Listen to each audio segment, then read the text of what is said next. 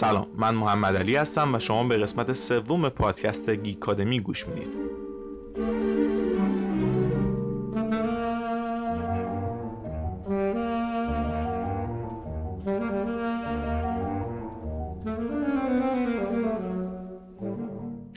برعکس دو کاراکتر قبلی که در موردشون صحبت کردم یعنی فارست گامپ و والتر وایت آقای فرانک ابیگنیل شخصیت خیالی یا ساختگی نیست. و داستان این فیلم از روی زندگی واقعی خود فرانک ساخته شده.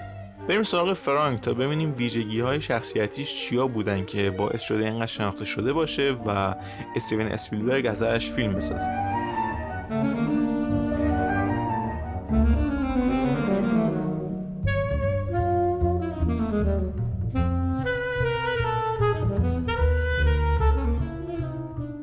انگلیسی ها یه ضرب المثل دارن که میگه fake it till you make it. یعنی انقدر ادای یه کاری رو در بیار تا بهش برسی. و فرانک ابیگنل جونیور معنای واقعی این جمله است. آدمای کمی هستن که می‌تونن به اندازه فرانک انقدر قانع کننده ادای یه کاری رو در بیارن که حتی خودشون هم باورشون بشه این کار هستن. فرانک وقتی که 16 ساله بود از خونه فرار کرد و تو پنج سالی که از خونه دور بود خودش رو به جای معلم دبیرستان خلبان هواپیما دکتر و وکیل جازه و به عنوان این افراد در اون حرفه کار کرده بود. البته کار اصلیش که توش خیلی هم حرفه‌ای بود جل چک بوده و در این مدت از همین طریق تونسته بود میلیون ها دلار به جیب بزنه. داستان این فیلم فقط در مورد یه مجرم و روایت جرم هایی که انجام داده نیست. این فیلم تم انگیزشی هم داره و میشه چیزای زیادی ازش یاد گرفت. از یه جوان که با اعتماد به نفسی که داشت تونست کارهایی رو انجام بده که خیلی حتی خوابش رو هم نمی‌بینن. البته این حرفا منکر جرمی که انجام داده و جوری که این کارها رو انجام داده نمیشه. این نشون میده اگه همچین استعدادی به روش درستی هدایت می‌شد نتایج چشمگیر و زیادی به وجود میومد فرانک یه سخنرانی توی Talks at Google داره که میاد ماجراهاش رو تعریف می‌کنه و نتایجی که خودش از این ماجراها گرفته رو توضیح میده. سخنرانی جالبیه که می‌تونین با search توی یوتیوب پیداش کنین. خیلی سخنرانی خوبی پیشنهاد می‌کنم که حتما گوش بدید. از داستان فرانک میشه یاد گرفت. چون خیلی از ما می‌تونیم با موقعیت هایی که فرانک توش قرار می‌گیره همزاد پنداری کنیم و خودمون رو جاش قرار بدیم علاوه بر این فرانک در انتهای داستانش به اون رستگاری که انتظار داریم می‌رسه فرانک به خاطر جرمهاش توی سوئیس، فرانسه و آمریکا زندانی میشه و بعد از اون FBI استخدامش می‌کنه و تا همین امروز هم اونجا مشغول به کاره. تو این مدت تونسته کلی جرایم مالی رو حل کنه و سیستم ها و استراتژی هایی درست کرده که از کلاهبرداری های عمومی از مردم جلوگیری کرده.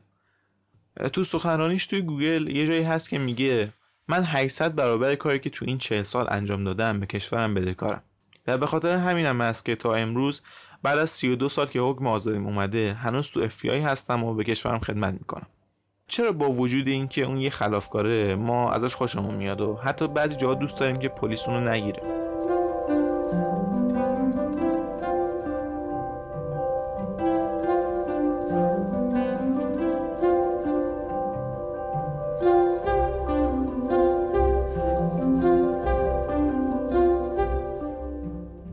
اتفاقات موقعی شروع شد که فرانک نوجوان بود. طلاق پدر و مادرش براش خیلی مشکل بود و این فکر که باید انتخاب کنه با کدومشون زندگی کنه کاری کرد که از خونه فرار کنه. همین باعث شد هر کاری انجام بده تا در دنیایی که احساس می‌کرد هیچ کسی رو نداره زنده بمونه و این کار فرانک اونو به یه ماجراجویی دیوانوار هدایت کرد. سختی هایی که بچه های طلاق باشون مواجه میشن باعث میشه تا کارهاشون یه جورایی قابل بخشش بشن. اگه این ویژگی رو هم بذاریم کنار تماشاچی ها همیشه از نقش آدمای خلافکار رمانتیک خوششون میاد. اسپیلبرگ کارگردان این فیلم خودش گفته همیشه یه موقعیت هایی برامون پیش میاد که خیال پردازی می‌کنیم و از خودمون می‌پرسیم. منم می‌تونم یه همچین کاری رو انجام بدم یا نه.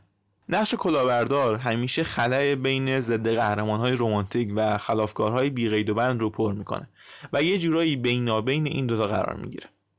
درسته که فرانک برای مدتی تو مسیر خلاف قرار گرفت ولی اون به شدت با استعداده. یکی از این استعدادهاش این بود که تونست توانایی های خودش در جعل چک رو جوری بالا ببره که حتی مامورای فدرال هم به زور متوجه تفاوت بین چک های اصلی و چک های جعلی فرانک می شدن. ولی استعداد اصلیش تو کاریزما و نحوه معرفی خودش بود.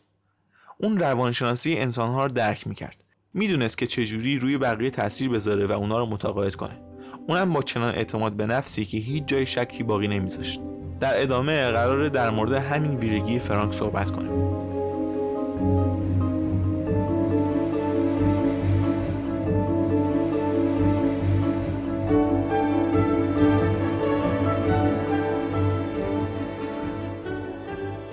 همه چیز برمیگرده به نحوه ارائه خودمون. این اولین درسیه که فرانک تو 15 سالگی یاد می‌گیره. پدرش ازش می‌خواد که به عنوان راننده شخصیش که لباس شیک بپوشه و اونو برسونه بانک تا بتونه خودش رو به عنوان یه بیزینسمن موفق به رئیس بانک معرفی کنه.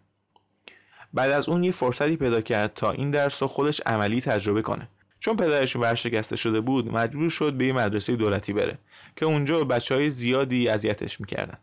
وقتی وارد کلاس میشه می‌بینه معلم نیست و از اونجایی که یونیفرم مدرسه قبلی تنش بود و شبیه معلم شده بود بدون اینکه مکسی کنه وارد کلاس میشه و خودش رو به عنوان معلم معرفی می‌کنه. و اینقدر با اعتماد به نفس و قدرت این مسئله رو بیان می‌کنه که بچه ها اصلا فکرش رو هم نمی‌کنن که اون معلم نباشه. با همین اعتماد به نفس از همون موقعیتی که توش اذیت می‌شد استفاده کرد تا قدرت کنترل اوضاع رو به دست بگیره و شرایط رو به نفع خودش تغییر بده. چیزی که می‌خوای رو ببین و کاری کن که بهش برسی. و در نهایت می‌بینی که چیزی که توی ذهنت هست به واقعیت تبدیل میشه. همین منطق روشیه که باعث شد در دوره‌ای که فرار می‌کرد به چیزایی که می‌خواد برسه. اولین کاری که بعد از فرارش انجام داد این بود که سنش رو تغییر داد.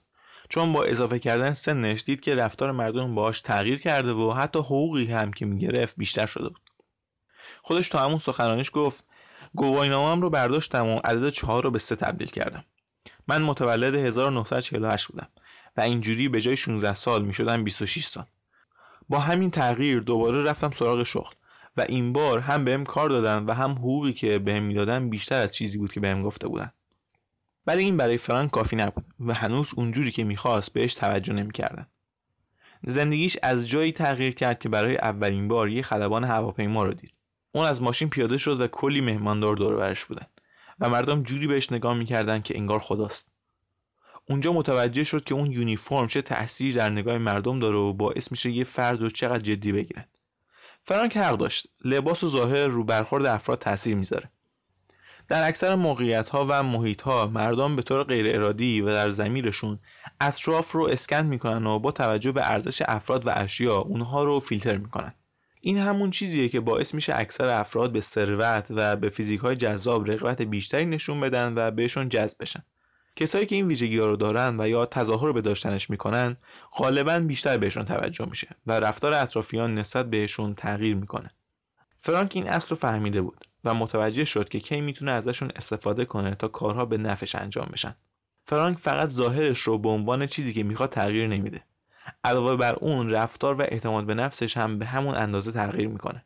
اینجاست که دوباره میگه چیزی که می‌خوای رو درست ببین و درست مثل همون رفتار کن. هر موقع که مردم فکر می‌کنن اون کسیه یا می‌تونه کاری رو انجام بده اون با همون شرایط میره جلو و جوری بقیه رو قانع می‌کنه که فکر کنن همونیه که وانمود می‌کنه. حالا اینجاست که سوال اصلی به وجود میاد. چجوری همچین رفتاری کار درستیه؟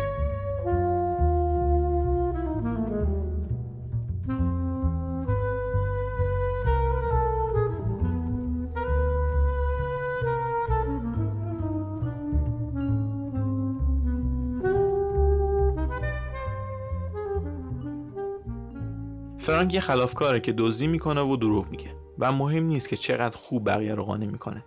در نهایت دستش رو میشه و همه حقیقت رو می‌فهمن. فرانک ویژگی هایی داره که میشه ازشون یاد گرفت بدون اینکه خلافی انجام داد و جرمی مرتکب شد. ویژگی اصلی فرانک که اکثرا از فقدانش اذیت میشیم داشتن اعتماد به نفسه.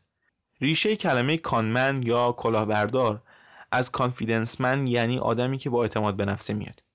این کلمه رو اولین بار خبرنگاری به نام دکتر جیمز هاستون استفاده کرد. اون فردی به اسم ساموئل تامسون رو با این کلمه توصیف کرد. تامسون کسی بود که با افراد ثروتمند دمخور می‌شد و وقتی که اونا بهش اعتماد می‌کردن ازشون پول قرض می‌کرد و بعد از اون خب هیچ وقت پولشون رو بهشون پس نمی‌داد.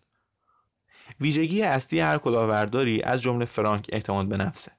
این به این معنی نیست که هر کسی که اعتماد به نفس داره کلاهبرداره. معنیش اینه که هر کلاهبرداری به خاطر اعتماد به نفسش که قانع کننده است و می‌تونه روی دیگران تاثیر بذاره. بهترین راه داشتن اعتماد به نفس شناخت خودمون و اینه که خودمون رو نکوبیم. اکثرا با اعتماد به نفس مشکل داریم. چون فقط به نداشته هامون یا نقاط ضعفمون نگاه می‌کنیم و اونها رو تو خودمون پررنگ می‌کنیم. چیز دیگه ای که اکثرا باش روبرو هستیم پاستر سندروم یا سندروم فرد شیاده. این سندروم اینجوریه که با وجود اینکه توی حرفه خاصی توانایی داریم و توش زحمت کشیدیم و حتی همکارامون و اطرافیانمون بهمون میگن که کارمون خوبه. خودمون این حس رو داریم که شیاد هستیم. با اون کار تعلق نداریم و لایق این تعریف ها ورزش ها نیستیم. فرانک دقیقا نقطه مقابل این سندرومه. با وجود اینکه در کاری که انجام میده توانایی نداره با اعتماد به نفسی که داره جوری رفتار می‌کنه که انگار سالیان ساله در اون کار تجربه داره و اون کار رو انجام میده. با این کار تا مراحل زیادی بالا میره و موقعیت های جدیدی براش ایجاد میشه.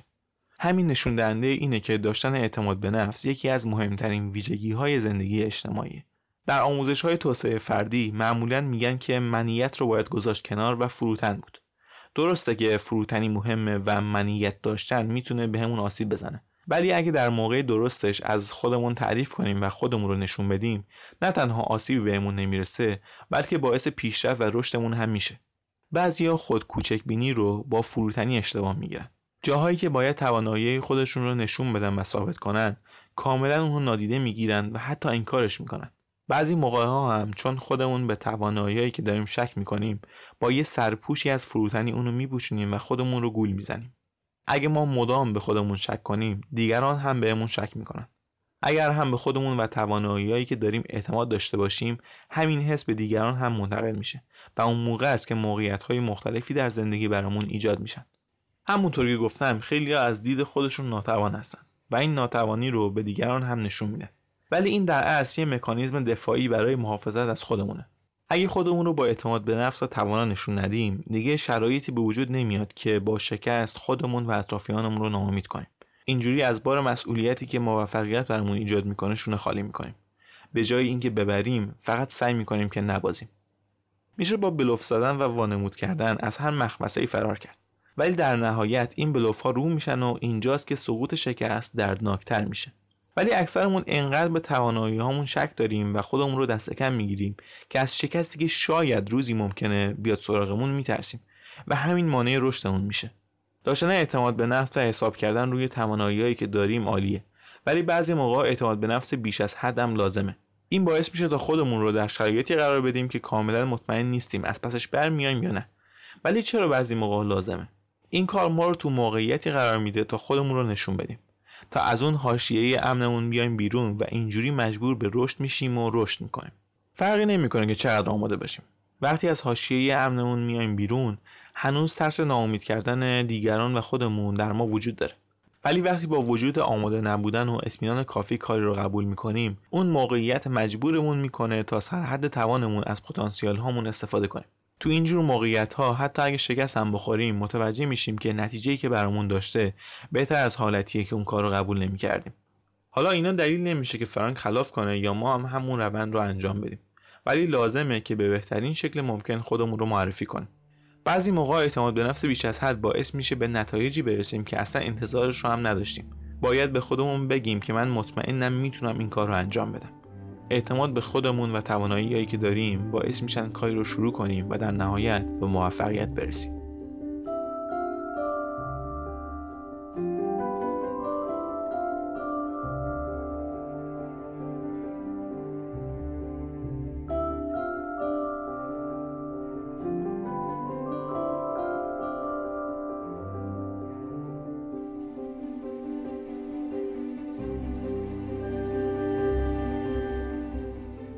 اینا چیزایی بود که در مورد فرانک ابینیل و تاثیر اعتماد به نفس و روند رفتار و شخصیتش پیدا کردم.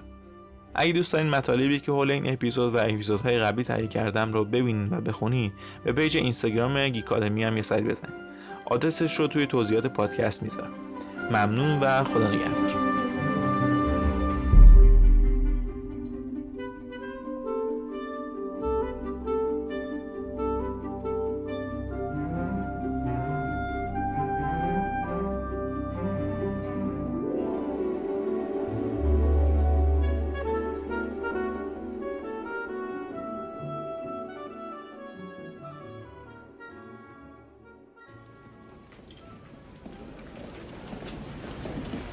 How did you do it, Frank?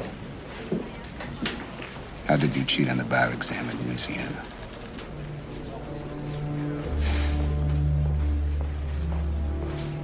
I didn't cheat. I studied for two weeks and I passed. Is that the truth, Frank?